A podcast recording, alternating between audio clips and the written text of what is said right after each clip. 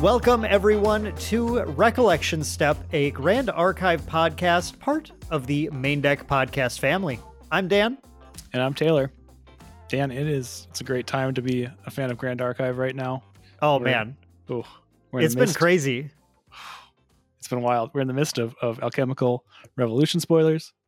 We have multiple major tournaments coming up.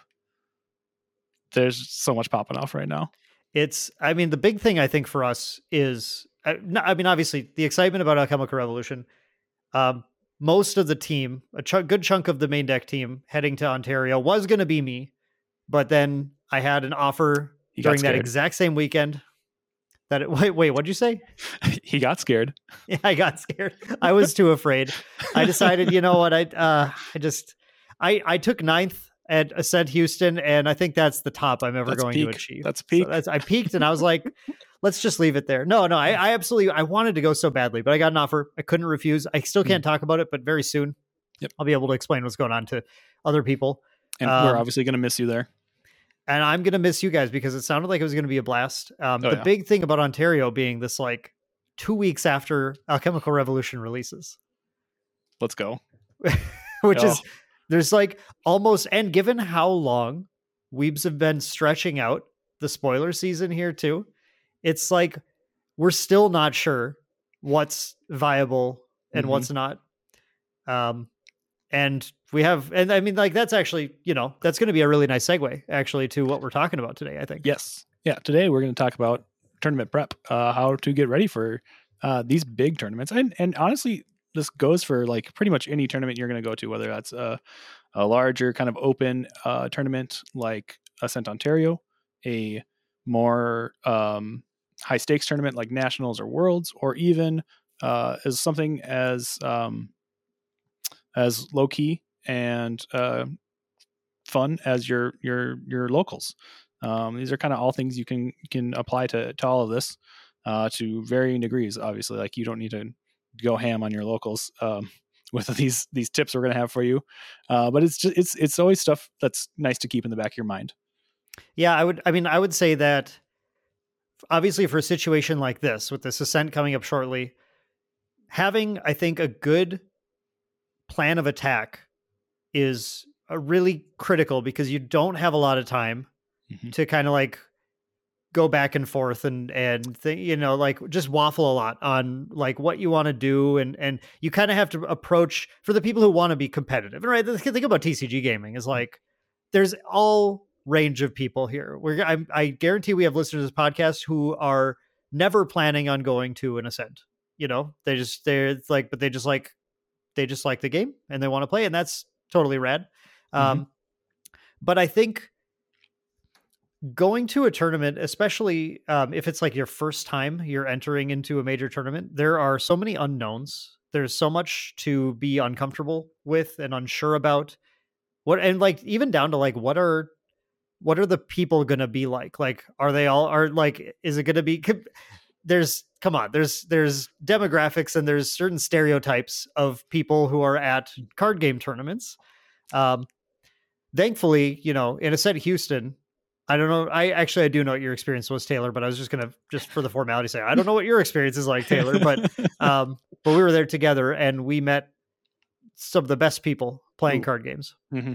I did not have one bad interaction with anybody down there. It was it was so much fun. Everybody was super nice, super welcoming, super helpful. Um, yeah, I mean, obviously people are there to win, but like nobody's there to like make anybody have a bad time or anything like that, right? Like people are there, they all want to have fun together, compete together, and just you know share in uh, how much we enjoy this game. So right, and and it's going to depend, you know, a little bit from game to game there are some games that I don't have to deal with naming right now, where the the community is generally thought of to be a little less of that and a little more of you know less welcoming stuff. But I, I mean, like the here's a hard like a hard reality is like the larger a game is, it's simply it's a it's a numbers game. the more the higher percentage, not even the higher percentage, sorry, just the higher number, but the percentage is probably about the same of people that are just kind of not cool. Mhm. Um, and actually, no, you know what? I'm going to back up on that. I think, I think the percentage is higher. Um, actually, because I think often, and and I'm using going to use a bunch of like vague terms here, but I think often the people who are generally less cool to to just like are are less about like that those type of people are tend to be less about just like really loving this one thing and doing it for the joy of doing it, which is kind of what you're doing when you're in a small TCG. Mhm. Um, I'd say there's there's a higher percentage of people in like Magic, Yu-Gi-Oh, um, even Pokemon tournaments. Although I think Pokemon's actually a pretty good community in general too. Mhm. Um, where there are people there that are they are just there for like they're grinding or whatever. There's like you know I'm just I'm just here because I'm I'm good and I want to get money. Um, and you have people who just play the game because it's like it's it's the obvious choice because it's Mhm. huge and it's the Yep. one they support. And you have less of the people who are like going out of their way to go to Texas from like Alaska. We there I think there were people from Alaska to San Houston too Yes, I think Um, that's correct. Yep. and uh just because they're like well this is this is the fun tournament like i gotta be here i gotta go meet the community um, so i actually think the percentage in smaller games tends to be lower of the people who are just there who aren't there because they are have that personality where they just want to meet the fun people and they're just there because they're for one other whatever their reason is Yes. Right.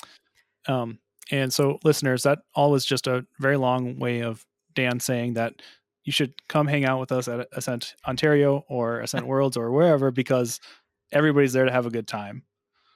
That's that is true. I was I did I did want to say that, and I also wanted to back up to what I was saying, which is that like you're gonna, however you approach the tournament, however however you decide to go to a tournament, there are things out of your control, which is just kind of like what the what it's going to be like, you know, what the what the Mhm. atmosphere is going to be like, and everything. Um, what your matchups are going to be isn't in your control, but there are things that are in your control.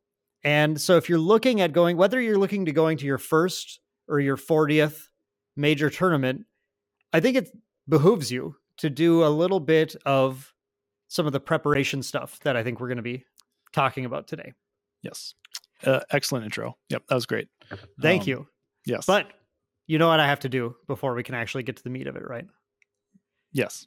we we have to have to mention how you can support main deck if you do enjoy this podcast you enjoy listening to us watching us whatever two ways you can support us that are really helpful of course like comment five star ratings on your podcast platform. Make sure you're subscribed to the channel. Make sure you follow the podcast on your platform. All that stuff's great. Thank you so much for doing that. Really appreciate it. Helps us out a ton. And then the other thing you can do if you want to financially support main deck without spending any extra money whenever you're buying your cards on TCG Player, you go into Grand Archive, uh, go pick up some Alchemical Revolution singles, maybe right when they're coming out. You need to get ready for Ontario. You got to get the cards somehow. You go to TCG Player. You just use our affiliate link instead of just instead of going to the site, just use the affiliate link down in the description below, or type bit.ly slash shop TCGs into your uh, in your little address bar, bit.ly slash shop TCGs, and then when you buy your cards, we're gonna get a little kickback and we really appreciate that. Costs you nothing extra. So don't forget bit.ly bit.ly slash shop TCGs uh, for Alchemical Revolution. All right. So, Taylor, Let's jump into how, it. How, how do we do this? How do we prepare for tournaments? All right. Yeah. Uh, there's a bunch of different things you can do. Um, the first thing I want to start off with when I'm looking at getting ready for a tournament, though, is trying to figure out what I'm going to be playing against. Because that's going to determine what I'm going to want to play, right?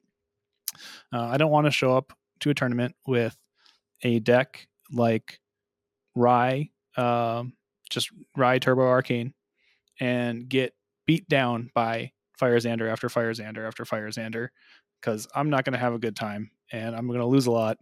And there's going to be a lot of very quick matches. And they're not going to go in my favor. So, Yeah. uh, yeah, the first thing you want to do is just figure out what's going to be there, right? Um, uh, and there's, depending on what, what game you're looking at, in this case specifically, we've got an excellent resource in Luxera's map. Um, so, shout out to everybody maintaining that, um, posting tournament results from the more recent regional turn or uh, major tournaments such as regionals, ascents, um, I think some store championships are in there as well. And uh, Um, some online events get posted there too. Yes. Yep. Yes. Like uh, Yeti locals and stuff.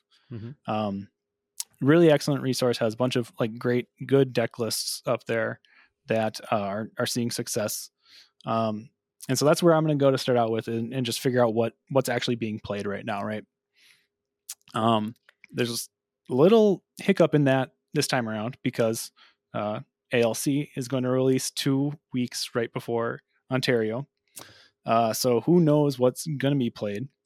But we can also kind of still assume some of the old decks will be played at Ontario.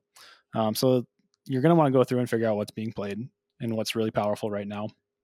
Um, so just for this, we're probably going to see a good amount of Fire Merlin still. Uh, Fire Merlin is very powerful yet. We're going to see a lot of uh, different variations of Lorraine ally decks and probably even level three Lorraine decks. Uh, those have been co- becoming a little bit more popular lately. And we'll still probably see some Raichu, I would imagine. Um, those have been kind of all the heavy hitters of the FTC meta so far.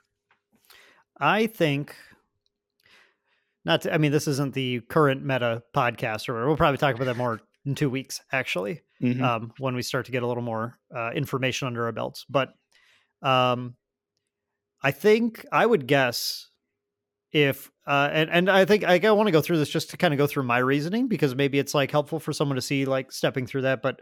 Um, with what we're seeing coming in from ALC, just like the the types of decks we're seeing, we're seeing like Guardian. People are are hot on Guardian as an ally, uh, an ally, which I think they should be, um, Mhm. as, as just like an ally focused deck. A lot like the Lorraine decks that were performing well, but able to protect the allies a little better. Has some pretty strong card advantage uh, engines. Um, Ranger decks that are either super aggressive or doing like some kind of like pretty big combo uh kills like that are look look they feel similar to Rai um in in those combo style ones. I I would I would guess with seeing some of that stuff coming in, I bet Rai is not a deck you need to prepare for. Um, because I think if any player is looking at their so you like thinking about the other players, like, okay, why would someone bring Rai to this event? Um, Is kind of the line of of, of logic. I think we're like, well, I think he's going to struggle against Lorraine and now Guardian Ton- Tonoris.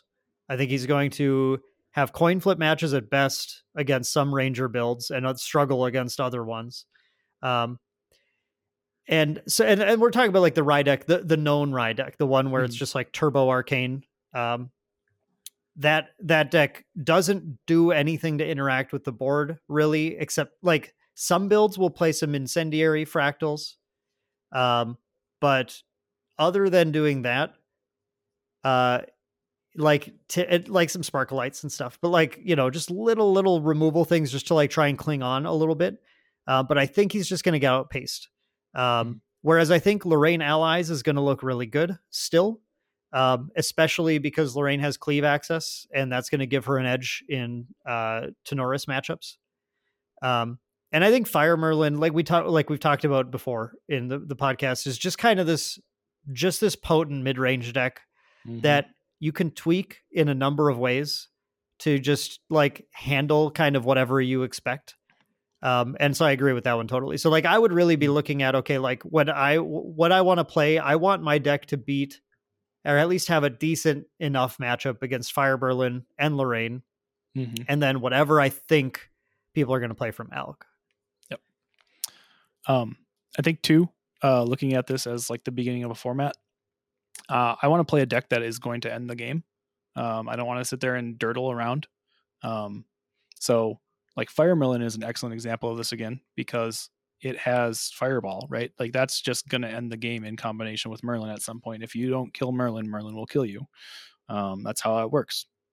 Um, Wind Merlin, I, I think is a very strong deck, but it lacks that like I will just end the game at any point factor. There's no card that's like you lose. And that so that deck I'm a little bit more like hesitant to even want to begin to think about sleeving up for this event. Um, also, that's just a deck that takes a long time to play, takes a lot of mastery of the deck to to figure out and and become really good at. It takes a lot of practice. Like it's that's a that's a it's a very good deck, but it's very very difficult to play as well. Um, so that's probably another thing I'm looking at too is like decks that are a little bit easier for me to figure out easier to to remember the interactions for.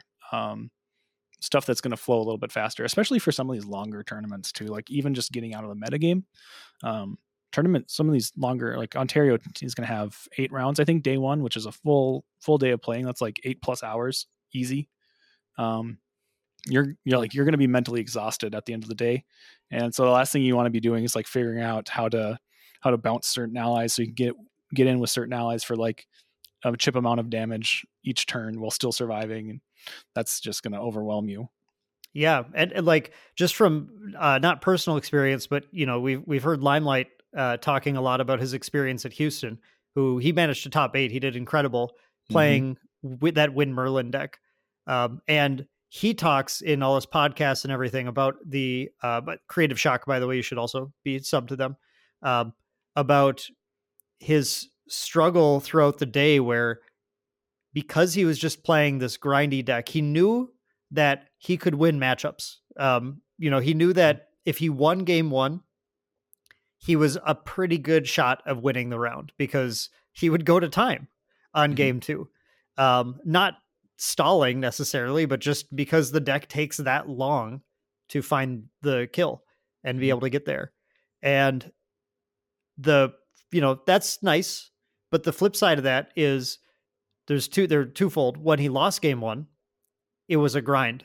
He had to actually play really fast for a deck that is notoriously complicated to play um, to be able to win a not just one game, but then two games in a row, or he draws, which he did mm-hmm. a lot. Um, and uh, the draw part, I mean, he drew a lot um, yes. and yep. and won his other games. Um, but the other problem is that he was playing the entire time. You know, like we would finish matches, mm-hmm. we'd finish them and have 5 10 15 20 i i mean i had one where i did the i did the nuts like rending flames combo yep. right? Um mm-hmm. like basically twice in a row effectively and that was like uh i had a lot of time to like but like it's like a mental break time. It's like mm-hmm. a time where you get to you get to unwind a little bit. You get to you get to not be engaged with constantly thinking through play lines and strategy. You get to go find a snack, chat with people, check out um, the vendors. It'll be and, California in the winter. You could even take a nice walk outside, and it probably feels pretty good. Uh, probably, unlike, unlike here where it hurts your skin today. Yeah, where yep, we live. Exactly. Yes. um, it's uh, there's a huge advantage to playing a deck that doesn't have to go the entire time, even if what if it's you think this is one of the best decks in the metagame. Um, just for your own like you know, because what you're going to do, you're going to start, you're going to start leaking your brain power a little bit as mm-hmm. you go. Um, the more you have to stress yourself, you have to remember, like, as much as we want to think of just playing card games as just kind of like laying back and throwing cards around or whatever, it's a to a degree, it's an exercise with an organ in your body, right, or, or muscle in your not a muscle, but like you know, a your your brain is working pretty hard. Um, I mean, not even to a degree. Like, uh, you know top chess player Magnus Carlsen has been known to like lose significant calories, like have a significant calorie deficit from tournament days. Like I feel that is, too. Like I yeah. legitimately, you know, on those on those long events, mm-hmm. I I feel like I'm just I'm like at by the end of that, I'm like I'm really hungry and I'm I've been grinding the whole day. And I've gotten to the point, I've talked about this on some other podcasts too, but I've gotten to the point in some events where I've had I've I've taken myself into headache territory mm-hmm. just from the the mental exertion um, of yep. of playing a card game. Yeah, so so bring ibuprofen. Well, yeah, that's not a bad plan either, for sure. yeah, no, I mean um, that's that's not a. I'm kind of joking, but that's actually not a joke. No, it's you, will be you'll be your team savior if you're the one who brought the ibuprofen and someone yep. starts to have a, a bit of a, a struggle. Uh, but yeah, mm-hmm. so all that's just to say that like I think you know when you're when you're picking out what kind of deck you want to play, you want to be thinking about what the metagame is like. Think about what beats what, but at the same time, you want to be thinking about what your play experience is, mm-hmm. um, for sure. Yeah, um, yeah, and we're moving into like a some some brand new territory here with this new set, doubling the card pool essentially. Uh, not quite, but like pretty close, close. more or less. Um, so this is a really good opportunity, like as you're preparing for this tournament, uh, and you're figuring out what you want to play, like experiment a lot. Like you want to throw a lot of card combinations together and f- figure out what works, figure out what doesn't. Um, because like that's that's how you're to find the unknown thing that's to come in and just like take the tournament by storm. Um, you know, you get like that's to give you a good good read on the format as well. You're to know what card interactions are are important and which ones are just not very powerful. Um, there's a lot of lot of new cards coming into the format that that are going to take time to to figure out. So you really need to like sit down, build some decks, figure out what like your favorite build of ranger is, what elements you like with it. You know, same with guardian, same with cleric. Um, there's nine just basic uh, champion element combinations now. You know, not including if you're going to go to level three or not go to level three or just like go to level three and only play a few cards or whatever. Um, there's a lot of a lot of new things right now that, that are going to be really important to figure out. Um, so just start start jamming some games uh, with these new sets once once we get some more spoilers out. The the joy of trading card games and also the pain of trading card games is that you have so many viable options. You could you know, you could you could play decks 24/7 and it would uh, well, that'd be a lot. Maybe eventually you'd figure you'd like have kind of played everything more or less but like i don't know not really even too because like yeah like you said you know right now with this set we're going to have seven champions we're going to have three elements you have 21 at the base level that's 21 different like class element combos but it doesn't Mhm. stop there because you have like you were saying you have you have are you are you staying low level or are you going to level three? Every champion has two level threes.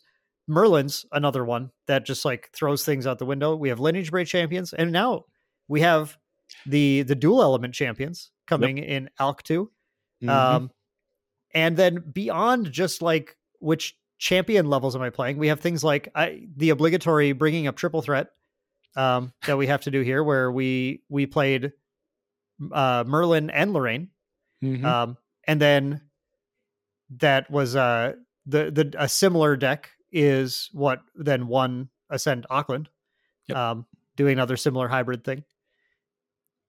Like then you have card choice. Like after all that, after you get through all that, then it's like, okay, now what's the deck doing? you know, Mhm. and uh, and a lot of card choice pass there. So it's you have so many so many options, and I think an important thing I want to bring up is that like card games are very um, often very group thinky in how they operate, meaning that um, a lot of people will chat on like the Discord or whatever about uh, for the games discords. You go to the main Grand Archive Discord, you see discourse going on about all sorts of different decks. Um, and a lot of the time, people will start to coalesce just because this is what humans do. We'll start Mhm. to just coalesce around certain ideas that we can all feel nice and safe in agreeing with. You know, like, well, yeah, Fire Lorraine's the best, right? Fire Mhm. Ride, number two. You know, uh, Water's terrible. Uh, that kind of you know, it's like they'll just come up. Those are those are old takes now. Very different. Mm, the- very old many. takes, very very dusty takes. They're very dusty takes. But you know why they're dusty takes, Taylor? Is because people started to well, they released a couple proxies vault cards and stuff, but that helped. That helped. that helped. But people started to explore the metagame deeper exactly. and experiment and try new Mhm. things. Yep. And we had things like wind allies, ag- aggro coming out, and then we had and we had water allies, and we had variants of hybrid decks, and we had a fire assassin, the hot new thing. We had that too. Not not aggro, the the fire control level three. the norm, norm one, the norm one. yeah, the It's- norm. I mean, it's technically fire, Fire. but runs runs eight fire cards. Yeah. Yeah, yeah. Quote Mhm. quote unquote fire says. But like I'm just like that's that's the Mhm. point. That's exactly, Exactly. the point I'm making is that like it's an evolving metagame and and there's two things. There's two things to it. There's there's combinations of cards that just haven't quite been put together and used there because you think about like the chance if you if all you're going to do is like roll random dice to find co- good combinations of cards, it'd take you forever to do that Exactly. and and it's actually possibly in some ways faster to do it that way than what people do which is they they group think around just well this like when you play merlin these are the cards you play Yeah. and that's not always you know the the optimal deck for any particular given metagame or anything someone who gets experience just kind of throwing their even if you have a dumb idea just put it together just put Mhm. it together and play it but the key to being successful with that is seeing seeing the merit behind the result exactly. whether it was a good or bad result. Yep. The Yeah, nuance. you want you want to go. I mean, there is some some amount of results oriented thinking you need to take into consideration. Like if you're trying something else, something new out, and you lose to everything, eh, it probably isn't going to work out. But if like you've got some close matchups in there that you've lost, and you know you're the from your experiments and your your testing games, you are sitting at like a forty percent win rate, but you've you've been on the wrong side of like some really razor thin margins. You know, look at look at what the play patterns are, and look at what the strategy is, and what you're trying to to compete against. And you, know, maybe you just had some some unlucky games because that that is going to happen as well. Uh, you're not always going to draw the nuts. You're not always going to you know get to level three at a low enough life total to stabilize. Um, you just you, things aren't always going to come together as planned because you know that's why it's a trading card game and we've got the randomized decks, right? Like it's you've got to you got to look at at both the results and kind of the process. Um, and I'm glad you brought, up like the the evolving metagame and the group think because that's that kind of leads into a little bit too like the there's different levels to each of these like metagames, right? Um, you know, the level one of the the DOA metagame uh, first set was pretty much a lot of Lorraine. Uh, we saw a lot of infusion right away and a lot of Ensoul. And then that kind of died down a little bit. And we and Merlin came out. We saw a lot of Merlin, Merlin everywhere. Kind of looked like, you know, Merlin was taking over. But there's been plenty of strategies that compete uh, with Merlin pretty well. Um, that that you know just show that other things can win. Um, and uh, this metagame has been, been continually evolving over the course of of FTC and us getting to play over the last few months. And yeah, we've got finally got some like Zander control decks in the metagame now that actually compete really well. And it just goes to show like how much time some of this stuff takes to develop. There's Um, an important there's an important cycle to all of that that Exactly. we see frequently with every single card game. Doesn't matter which one. Is that whenever a new a an injection of new cards enters the card pool, the first thing people do is they gravitate towards. Uh, and this is this is really great because our last podcast was on these archetypes. So if hopefully all our listeners are all like caught up on this, but everyone Mhm. gravitates towards aggro decks initially Yes. um, Yep. because they have fast numbers. They win games. They, they're straightforward. They just you're just like I'm just going to put numbers on the board and I'm going to make you deal with it. Um, and typically these have a number of different flavors, and some of them are better than others. And usually, what happens if you look on more like a macro scale, it's just that some of the aggro decks eat the other ones up. It's just that like. Well, this one's just like it does the same kind of thing, but it's faster because aggro decks tend to be just fairly they're they're like we said there's you have one thing you're doing you're just trying to reduce the opponent to zero in a in a the most efficient way possible Exactly. and I mean, you want to talk about having a way to win the game. You're, you're just like, I'm trying to win the game right now. Like I want it, I want it to be over.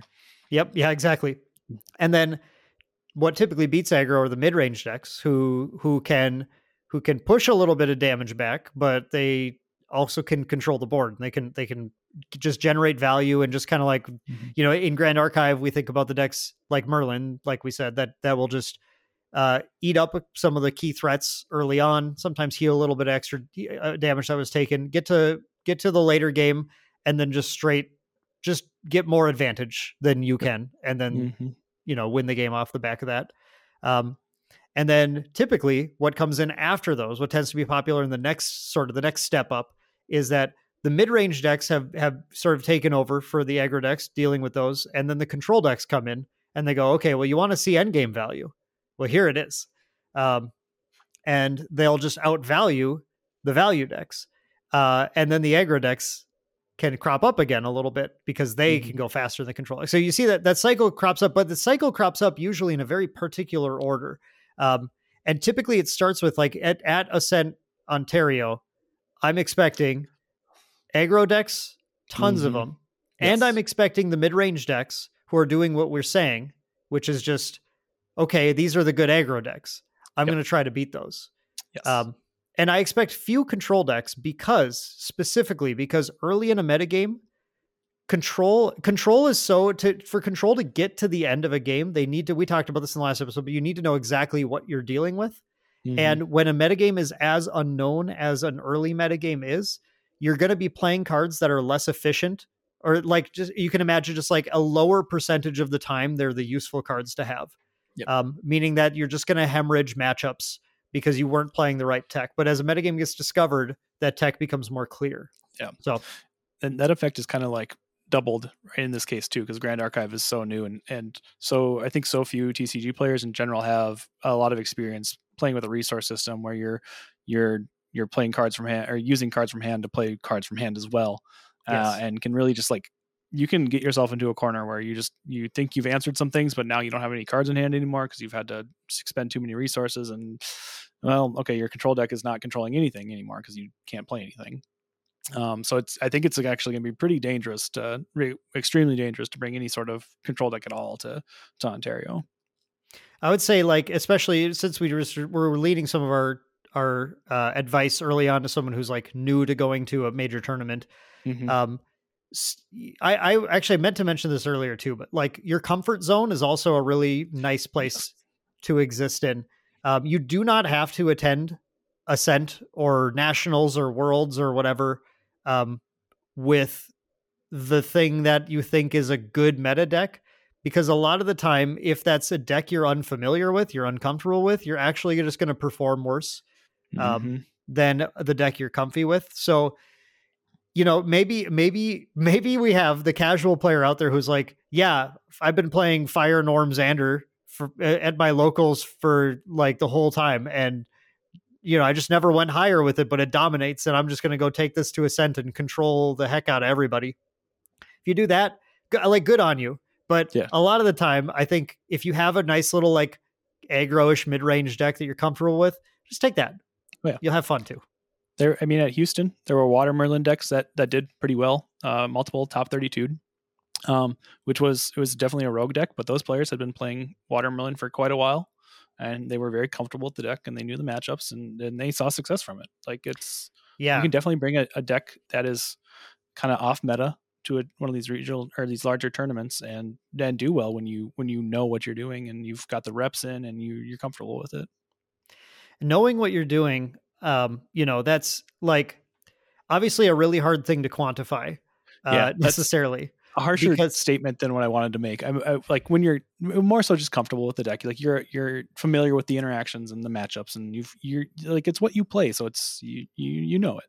you're getting towards what i was i was i was actually doing a really cool segue but Oh, I'm sorry. that's okay the knowing what you're doing is really often comes down to like whether or not you know if you're good it would depend on how good the players you're playing against whatever so it's tough to tell that but one thing you can do is just be really cognizant of the minutia of kind of how your deck works Mm. um, and how interactions in the game work in general. So the next section I think we wanted to really talk about here was just the concept that I think is really, really important in Grand Archive, actually, like more so than some other games, um, is knowing how the minutia of rules and interactions work, especially with more common cards. Um, co- If again, it goes back to like if you know what the metagame is, you should I Taylor said something that was really I want to say it again because it's really just an important thing to hammer in, but like you should know both sides of the matchups you're going to be playing.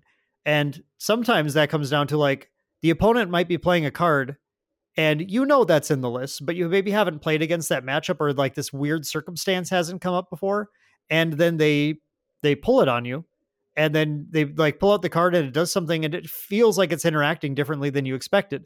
That was something you could have prepared for if you knew that matchup a little bit better and you then maybe could have played around that happening.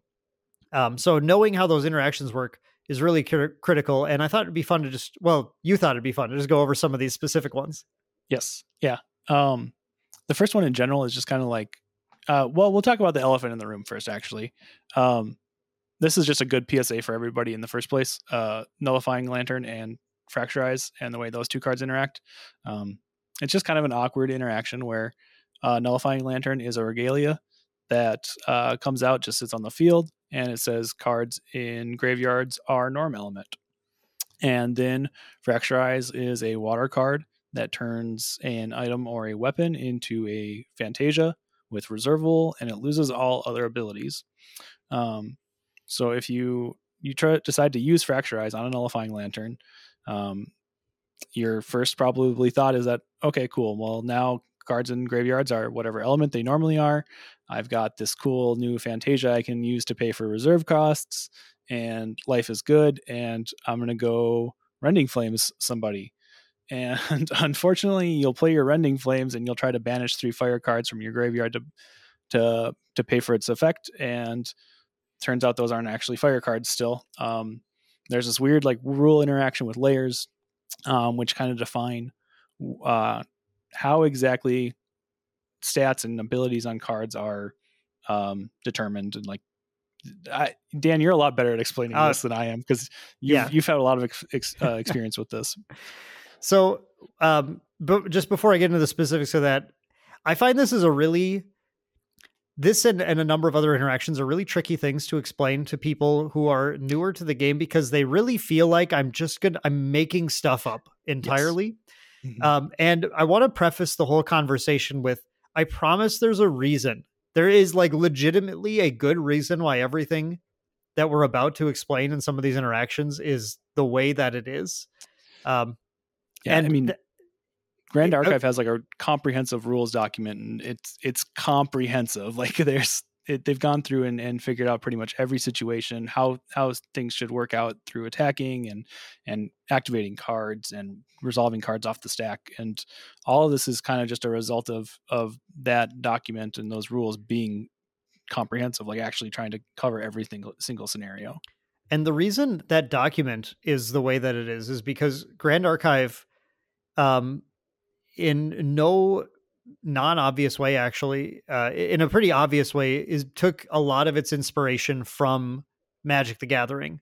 Um, not in its direct rules necessarily. I mean there's some things that are like you play dudes and they can attack and stuff. Like there's a few similarities there but you know name a card game that doesn't do that. Uh, mm-hmm. there are a few but not a lot.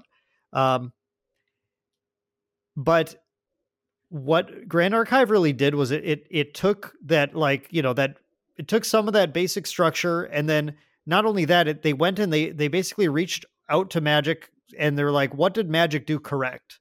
You know, like what are the good things? What are the parts of that system that make that the uh, enduring system that it is? And and one thing that's important in Magic is that it has a comprehensive rules guide that provides consistent, clear interaction advice for how not advice, but like just structure for how everything in the game works. Mm-hmm. Um, basically, it's just sitting at, at one point in Magic's history the the at one point in Magic history was more of a Wild West, and then at some point the the designers developers were like, we can't just keep going on like this because it doesn't it's not actually good for a game to exist with rules that keep contradicting each other every set or two um with because we just throw some random words on and like well how does this work now? And i i can say this from experience from judging other card games. Some of them don't do that and mm-hmm they are and they are just an absolute like some rulings literally just come down to well it works that way because the head judge at this tournament said it did mm-hmm. and you'll have you'll have east coast rulings that are different than west coast rulings and there's no way to reconcile that right yeah like like legit you know mm-hmm. and it's it's it's it becomes a gang war at that point yeah. um, but the the the thing that Magic did is they set up this comprehensive rule structure, and now what when you know when you dive into these rules now, you, like you don't read this document to learn how to play the game at all no. mm-hmm. because it goes into such insane depth on things where like it's you read it and you go why would anyone ever need to know how to do this or why would you ever care like what, how this works but then you come up with an interaction like nullifying lantern fracturize and you're like oh well it's a really good thing that that's all written out that way um, mm-hmm. because that explains that really weird interaction. And the reason I, I think this is just kind of an interesting side note. The reason I think these come up uh, a number of times already in Grand Archive, despite how new it is, is because Grand Archive in its design, I don't think pulls any punches either. It's Grand Archive. It, the best way I can put it is Grand Archive is designed as if it's Magic's 60th set or whatever. Um, you know, it's the same level of like just putting effects out there that are that are like that to the same level as how like a deep card game would have to design. Mm-hmm. Um, meaning that you just like we're already getting some kind of complex interactions, and um, I I think people have different takes on on how they feel about that. I personally like it quite a bit because I, I already feel in this game there's just an insane amount of of depth of strategy and everything because of that. Mhm. Um, so anyway, back to nullifying yes. lantern fracturize. the the what um what nullifying lantern fracturize is is is a, it's a situation called layering. Um, layering is a, a part of the comprehensive rules that describes basically how uh how effects that change objects in the game should work. Um, and that sounds like it should be something obvious, but the problem is that you have to imagine hypotheticals. It's it it effectively comes down to like a hypothetical chicken and the egg problem. So the easiest example I, I have to give is if you have a card that says let's let's say we're in our card we have card types X and Y. X is a card type, Y is a card type. Regalia, uh, Fantasia, or you know, Ally and Champion. It doesn't matter. Say there's two different card types, X and Y. You have a card type that's a, a card of card type X that says all card type Y lose all abilities, and then you also have a card in play that is a card type Y that says all card type X lose all abilities, right? And if we don't have a comprehensive rule structure and those two cards are in play, the question is what happens? Um, it's a chicken and egg problem. Then it's like, well, X is shut down by Y, so then Y doesn't get shut down by X, and you can just kind of like, and then what- X doesn't get, yeah. So like you just go back and forth, right? And, And then your judge in Orlando says one thing, and your judge in LA says another thing. Yeah. Yep. Yep. Yeah. Exactly. Um, so what layering does, it, it- the reason layering exists as comprehensive as it is is because there are potential for effects like that where you really need to be able to just step down this chain and go, okay, layering just says the first thing we apply when we're looking at anything that changes this the characteristics of anything on the board is step one is and it has a list of things. I don't have it in front of me and i'm also not going to read through the list of things that is but it's in the comprehensive rules which i will link in the description here. You can go look it up yourself but basically there's like layer one is these types of characteristic changing effects happen. Layer two is these types. Layer three is these types. Layer four is these types. And you just apply the layers in sequence. Um, you say okay the first thing that happens any effect that would change this thing happens. Okay then any effect that changes this happens. So nullifying lantern and fracturize is a situation of two different layers applying nullifying lantern is an effect that changes the uh, the element characteristic of particular cards in a particular location. Nullifying Lantern changes car- all cards in graveyards to be norm elements. So it's a characteristic setting effect. Fracturize is an effect that removes abilities from an object. So it's changing that object's characteristics by saying it doesn't have abilities and it's this card type and it has this ability, just no other ones. Um, it's a Fantasia with reservable. So Fracturize's ability applies at a layer to uh, remove all abilities, and then nullifying Lantern's ability applies. Uh, has sorry, if reverse this, nullifying Lantern's ability has already already applies to the board, and then the characteristic setting effect of Fracturize applies on top of that. So effectively, nullifying Lantern's ability is already in effect, and then when it gets fracturized, it you know it loses all abilities but that one already is active so it can't it can't lose it again Yes. Yeah. So um, thank you for sitting with us through that very technical description. Yes. Um, well, but yeah, long story short is that unfortunately, nullifying lantern will still be active once it's fracturized. Um, but yeah, I mean, just you can really get into a lot of minutia with some of these rules, um, and really, you know, start start using your brain in probably ways you didn't want to. So another uh, thing that's really important is attacking. Um, that's generally how you're going to win the game in Grand Archive is attacking with units to deal those point of damages to your to your opponent's champion. Uh, so the combat phase is, is important to be aware of as well, and kind of the weird nuances there. Um, so there are a few interactions that we want to go over here, um, and we'll start by just kind of laying out how combat works. So um, whenever you declare an attack, you're starting a combat phase, and that combat phase has three different steps. Uh, it has attacking and start of combat, has retaliation, and then it has the damage step. Um, and opportunities presented throughout that as well as things happen. So, kind of what happens is um, your unit will declare an attack, and so that starts combat. Um, you have to declare towards a target. You're going to be in the start of combat step at that point now. Uh, once you know, the target is declared, players will receive opportunity, uh, and and things will trigger. Like if you have intercept, for example, that's actually a triggered ability that gets triggered when uh, an attack is declared at your champion. So that'll go on the stack, uh, and the controller of that can decide to, to redirect the, the target. Um, once targets are declared and players have passed opportunity, you move on to the retaliation step, and um, then the defending player, the defending units have to decide whether to retaliate or, to the attacker or not. Once they've decided to retaliate or not, they, both players again receive opportunity, and then you move to the damage step where the damage is actually dealt, um, and then combat closes. Um, so there's some weird things you can kind of do here with uh, with intercept, uh, with retaliation, and and saving your attackers while still dealing damage back, and also kind of like taunting is is another thing we'll get into here too. But a lot of it just involves giving allies stealth. Um, one of the main ways to do that, or the most popular ways for some of these examples, is with smoke bombs, which is a regalia that just pops, gives a, a target unit stealth, uh, target ally stealth actually, and then you draw a card. But um, so there's kind of some some ways you can kind of manipulate how your attacks go through. Um, so let's say your opponent has like two block or two units out, and they've got both have intercept. When you declare an attack, both of those triggers are going to pop, and your opponent's going to have to decide which order they want to put those triggers on the stack. And then at that point, uh, they can only really declare one of those as an interceptor. Um, so once uh, once that first unit has been, or once that first trigger resolves, if that if your opponent has decided to choose that unit as a new target, that other trigger will f- fizzle because the attack's no longer targeting a champion.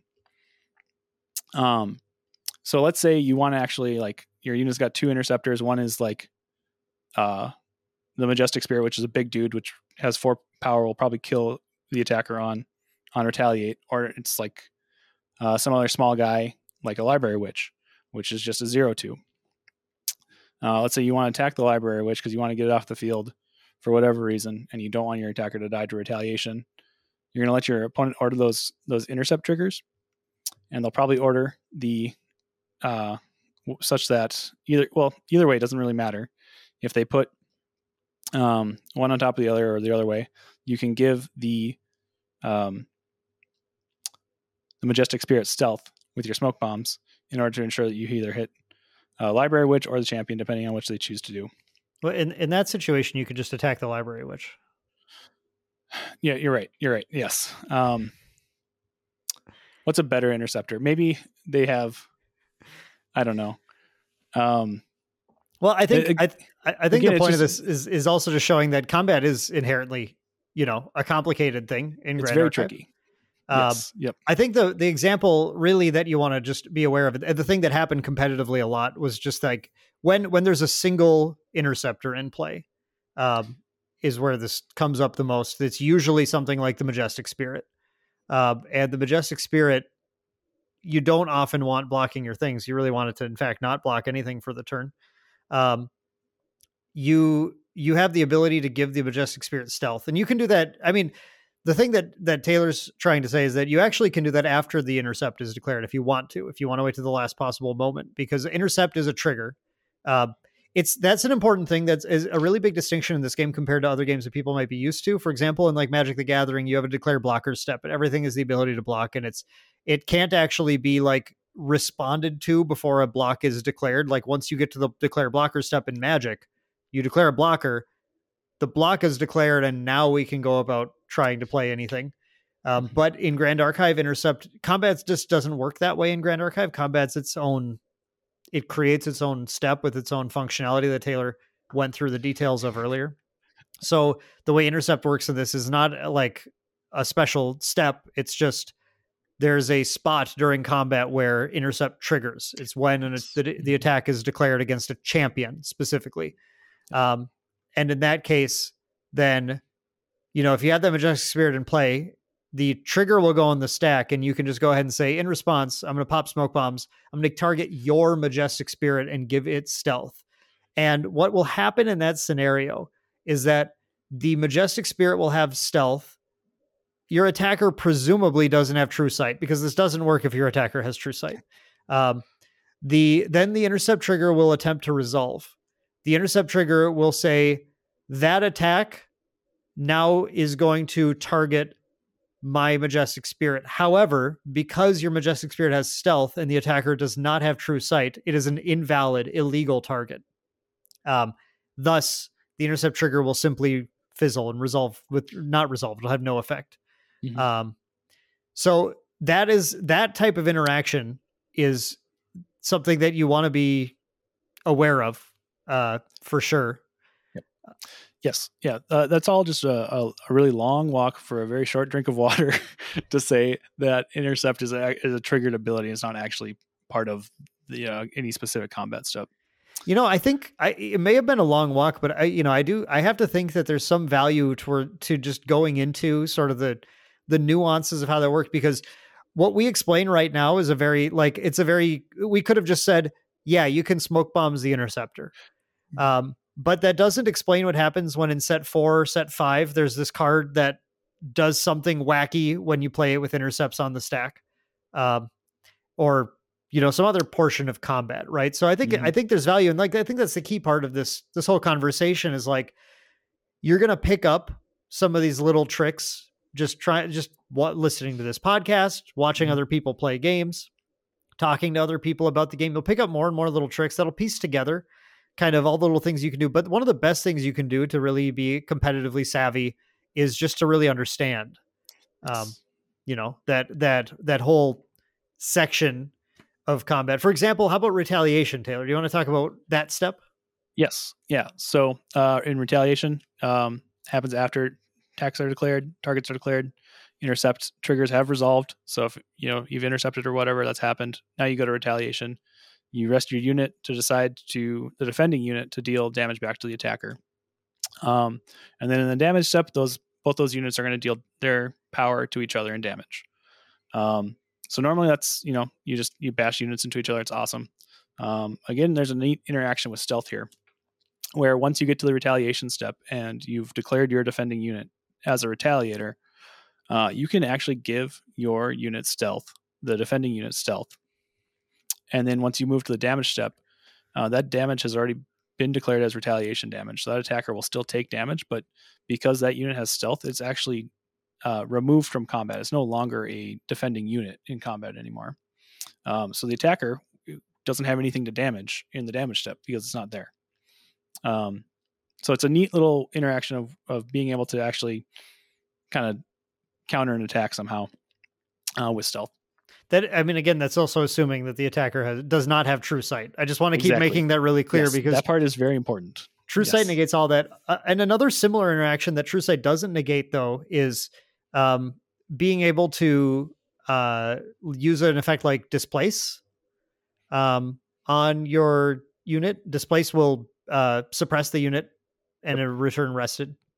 Um, so you can actually do the same intercept trick that we talked about earlier, which is you can you can displace uh, an interceptor to uh, while while the intercept trigger is on the stack, right? Mm-hmm. Um, and that will allow you to cause that no redirection to happen because the interceptor will be gone.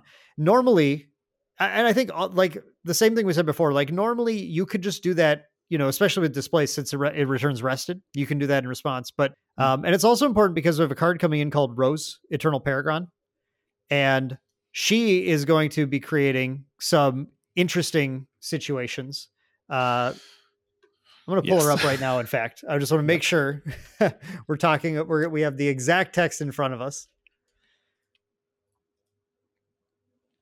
All right, so Rose is uh, again from Alchemical Revolution. Rose is a four cost, uh, two three, wind unique ally guardian warrior automaton with intercept and true sight and fast activation when you have class bonus.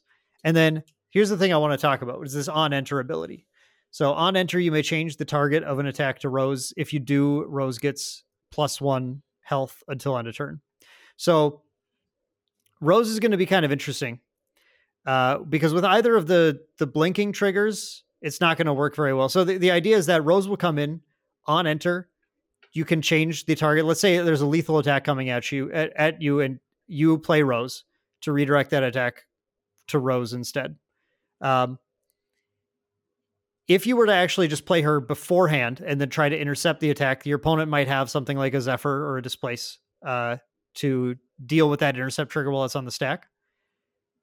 However, if you play it um, after the intercept step, uh, then you can have that attack go to Rose. But then, if your opponent has a smoke bombs or some way of giving stealth to Rose, in that case, then Rose the Rose will attempt then to resolve the on enter trigger, attempt to change the target of the attack to Rose, but it, it is not a legal target anymore. Mm-hmm. So once again, it'll fizzle.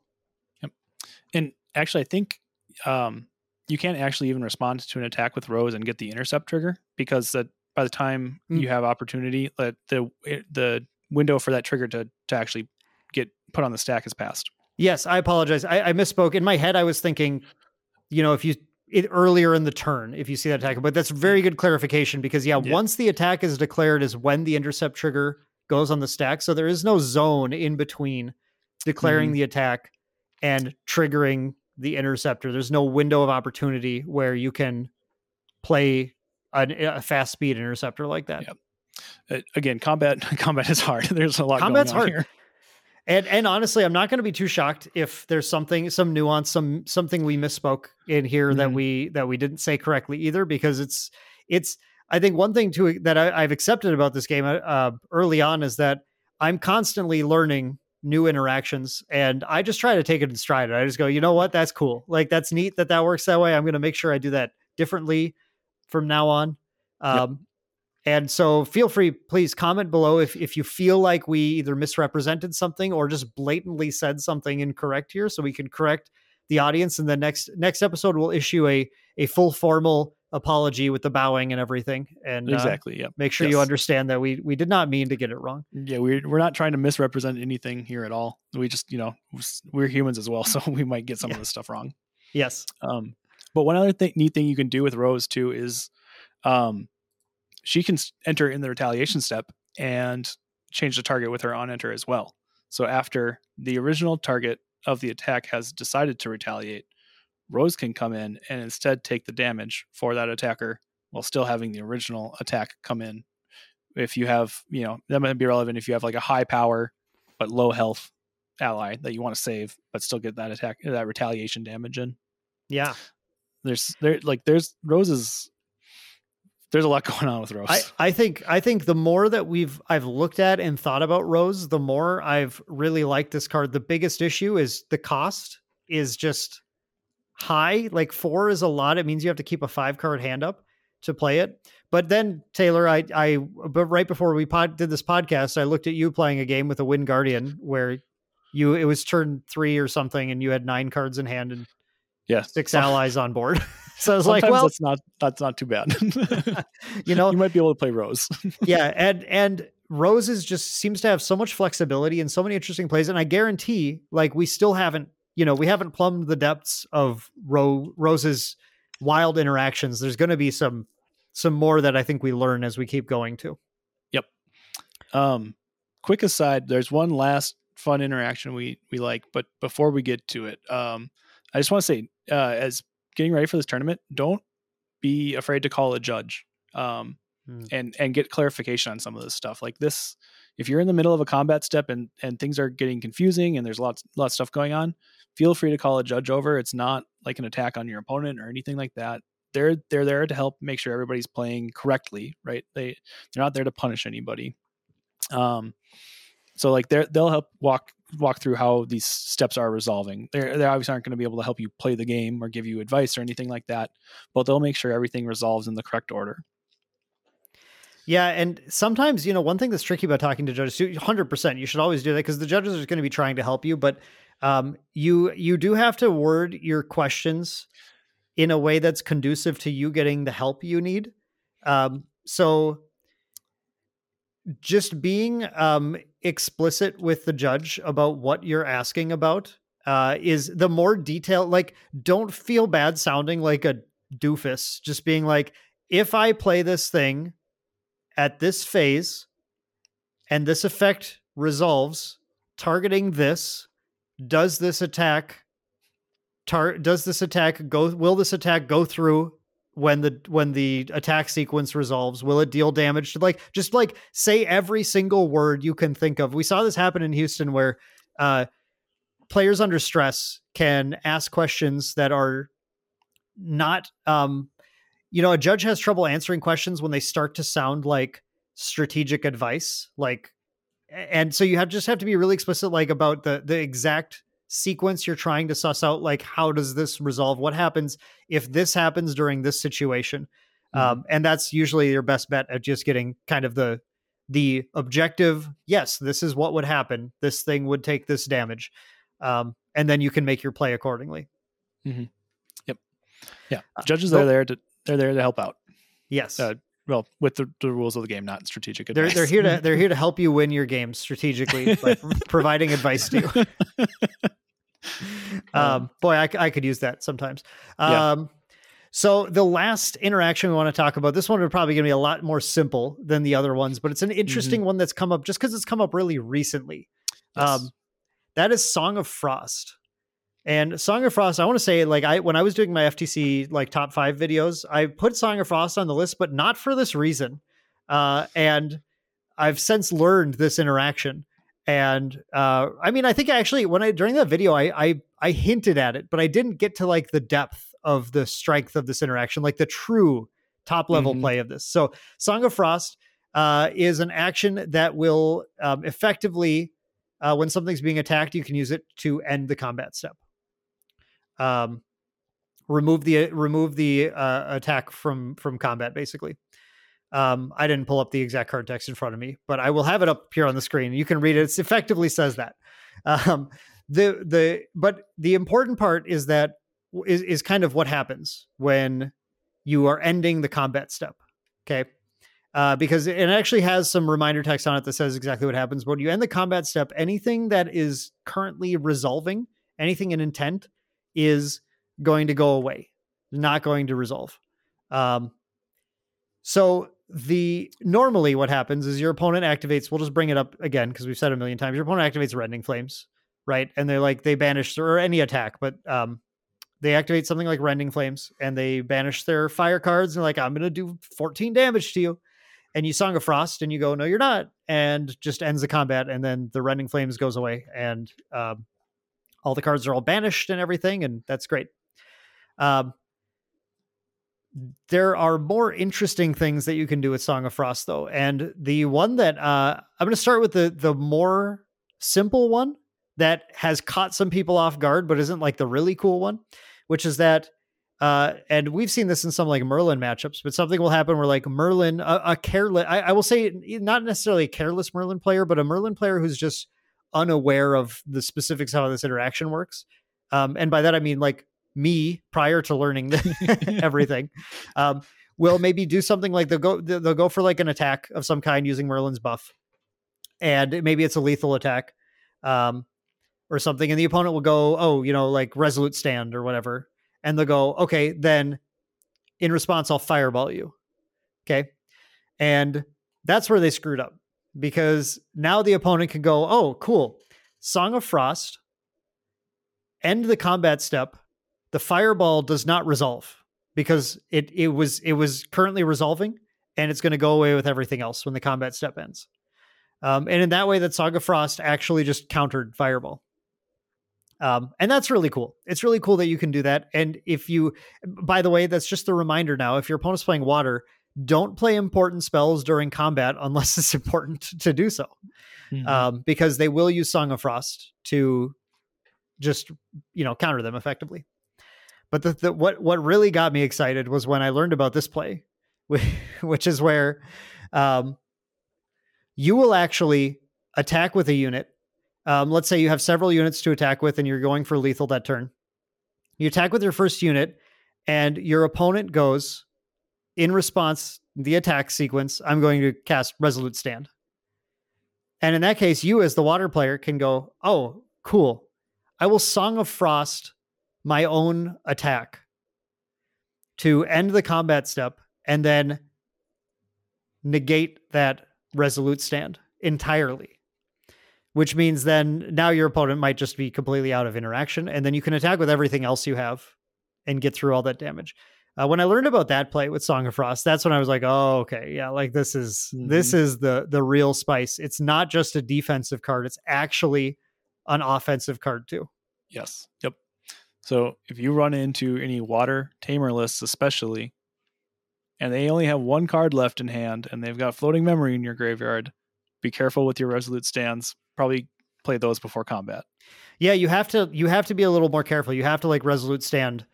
Um, you I mean like because of how because of how opportunity works, um, your opponent if they're savvy, the very first action they'll do on their main phase is declaring their first attack, um, and and force you to force your hand on playing that resolute stand. So you actually would have to do something like at the start of the recollection phase or something. Mm-hmm. Yep. You'd have to play your resolute stand then which is fine because like if your opponent has the damage on board, like they're not going to not attack you that turn, so it shouldn't yeah. be a big deal. But like s- starting to play things outside of combat against water is a key like level up moment. Mm-hmm. Definitely, yes.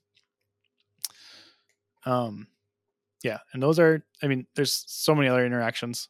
Uh, a lot of it, a lot of your tournament prep is just going to be going and figuring out which ones are the relevant ones to your deck as well. Um, that kind of gets into like our last topic here for tournament prep is just practice. Like get the reps in with your deck and and play against people and figure out how it works and become comfortable with it. Um, the last thing you want to do is be on like the Thursday or Friday before a big tournament and you decide to switch decks and it, you, you know all your friends are saying this is the best deck in the in the room but if you don't know how to play it it's it's not going to be the best deck if you're missing key interactions that your you know key key um, counters counter plays that your opponent have, you're going to have a really really rough time. So definitely make sure you get those reps in. That was, I mean, we had personal experience with that because a few of us had at Houston had settled on the Merlin triple threat deck. Mm-hmm. And the whole team came on board, but most of the team came on board in the last couple of days. Yep. Um, and you know, might have been a different story if some of them had listened to me from, from the start. All right, check the ego down. yeah. no, we we we actually like it was a really this is a really applicable set of advice because it, it's what it, you know to some degree um, and I'm sure we could have done it more efficiently, but it's to some degree what we were doing before mm-hmm. Houston. We had a lot of just like several of us just having sort of like meet and play days where we yes. we would just bring you know like here's some here's some decks we expect to see in the meta. Here's the the current iteration of Wind Lorraine Fire Rai all that kind of stuff. And we would just be like jamming different decks. And um I had that triple threat deck around like basically the whole time. Mm-hmm. um but we kept we tried a bunch of other things too. We were like okay how does this work? How does this work? And I remember it was that last like Saturday where we met together where we sat down and we had we we built out we, like I I lugged my entire collection in. Yes, to, I brought exactly. Yep, our LGS and we just sat everything down and like, okay, we can build any decks we need to. We started playing against the decks people brought. We put together some more decks and tried all those. And it was getting towards like, you know, maybe the the three quarters way through the day. I was like, we just play after playing everything, it was just like nothing is winning like this triple threat deck. This deck is the one that's winning the games. Mm-hmm. Um, I remember like we had two simultaneous games going on against like Wind Wind Lorraine decks, yep. and with the version I was playing, I was like, I just I, ha- I literally haven't lost a game against it yet. I just can't yes. like.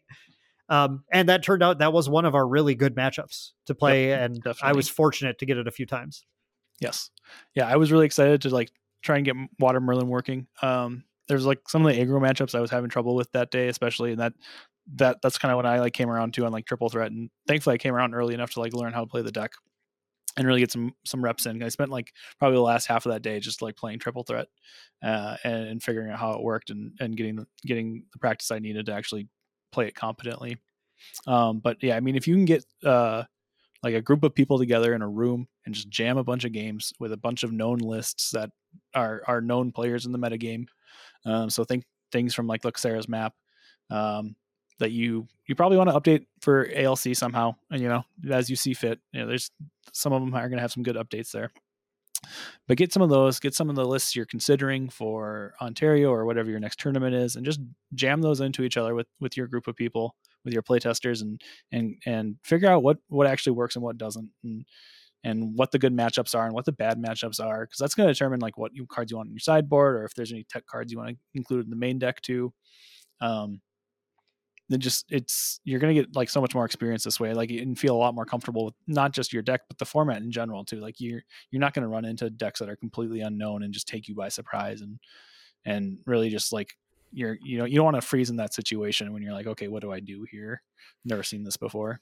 Yeah, and and like even the person, you know, obviously, usually in this situation, someone has to get stuck playing the other side of the matchup, um, or you end up with our our like Thursday at Texas day of testing or whatever. I think it was Thursday or Thursday, Thursday Friday, or Friday, yeah. whatever. We are all yeah. we are all jammed in the hotel room, and there were just four like four mirror matches of mm-hmm. triple threat Merlin against triple threat Merlin going on across across spread across like two beds and the floor and a table because yep. because everyone just needed to understand the lines and the math and the deck. So like no one mm-hmm. wanted to sit down at that point and play any of the other like meta decks because then someone was missing out on experience. But like if you start doing that earlier, that's it's really advantageous because the mm-hmm. people who actually get to play the other side of the matchup um, not only get to see how that deck works, so they can kind of understand what the opponent's thinking, but they get to spot. This is, I think, really important. They get to spot the weaknesses in the mm-hmm. deck that you think is good and they they they can try and identify opportunities where they're like well because you're playing this thing you know i'm able to do this and and that you know i don't really care about that too much they'll they'll have a good feel for like what scares them and what doesn't and then you can use that to actually better the deck that you think is going to be best mm-hmm. yeah no that was great i'm i'm glad we were able to get there was a few of us actually that had played it a bit before that and so we were able to take that other side of the matchup for uh, for everybody else learning the deck too, and get get really valuable experience there. Yeah. Um, um, the other thing you really need to, to practice on is just knowing your deck's capabilities, and you're you're going to get that through reps. But just kind of know what your win conditions are and know how you can dig to them. Um, there, like you have a lot of options on every turn of Grand Archive, just because you you have a card of or a hand of seven cards, and you can play pretty much any one of those cards, you know, from from turn one, right?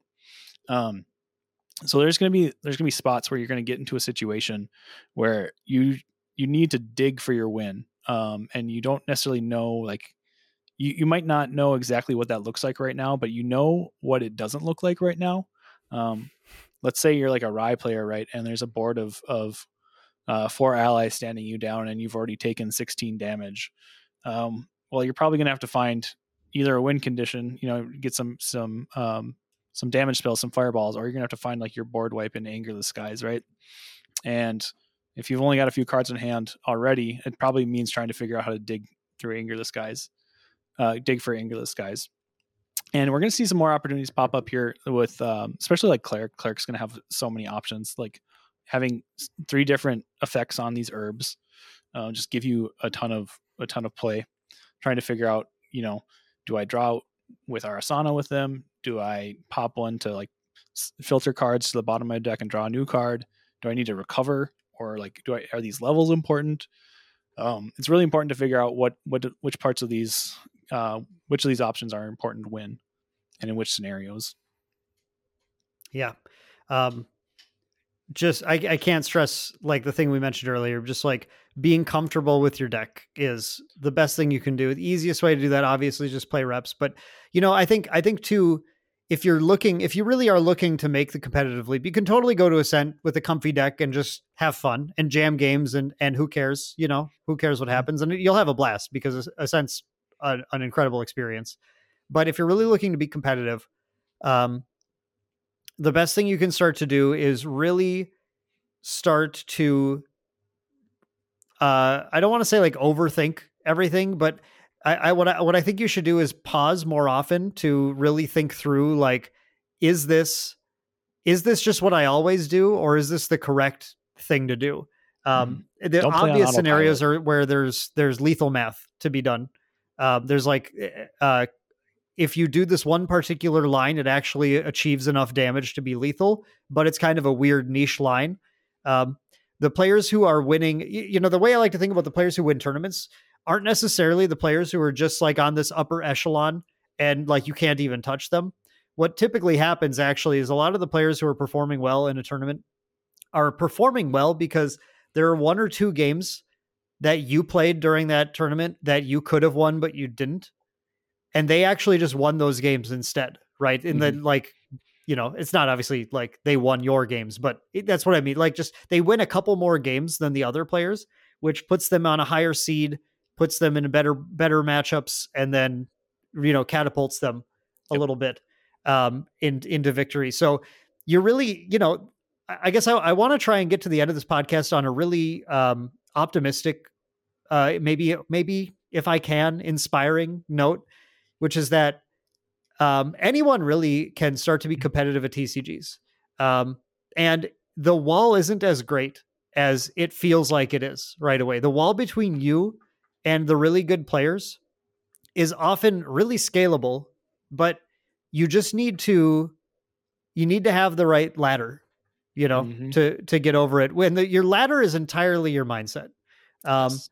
your mindset about how you approach matchups, uh, how you prepare for the tournament and how you react during a game to what happens. Um, you know, and, and some of that mindset too is if you're the type of player who likes to say that, well, I just lost because he drew the right card, or she she just got lucky, and you know that's why that's why I lost. Um, that isn't a conducive mindset to being a competitive player. It might be true sometimes. Like I'm not saying you're wrong necessarily. Um, but the, the, one of the quotes in in TCG competitive TCG writing or whatever that always stuck with me is the concept of making your own luck. Okay, the the idea that you luck isn't just something that happens to you and thus you win the game. It's uh unless you're playing Yu-Gi-Oh but I, am just I'm Solid kidding. Jab. I'm sorry. Jab. I'm sorry. I, I, I, I had to, but I'm I'm kidding. Um, Yu-Gi-Oh is actually an extremely competitive game too, but it, it has had formats that are that are really uh, random dependent. But um, but what happens with luck actually is that usually both players are getting different different levels of luck at different parts of the game, and the player who wins is the one who you controlled everything they could to put them into a situation where the right card came up and at the right time or the right thing happened and that caused them to then enter a little cascade that won them the game mm-hmm. um, so luck's going to happen bad and good luck is going to happen to every single player at every single point um, and it's kind of i'm going to say it's kind of reductive to just to go in, into a game and say, yeah, I just, you know, he got lucky, or I just, I didn't draw the right stuff. Yeah, I'm not saying, again, I'm not saying it doesn't happen, but mm-hmm. um, it happens to everybody. And yes. the ones who win are the ones who are controlling their game plan to capitalize on it. Exactly. You see people consistently making the top eight of events. Um, we're already seeing it in Grand Archive. And it's not because those players are just luckier than everybody else. It's because they put the work in. Um, and it just goes to show that if you put the work in and you practice and you practice well, um, you can also be successful. Like it, this is not, it, you're not inherently worse or better than anybody here. It's a lot of it has to do with preparation and, and how we've gone through and actually worked on on on how well we know our decks, and our matchups, and our our mental fortitude, and uh, all everything Dan just said.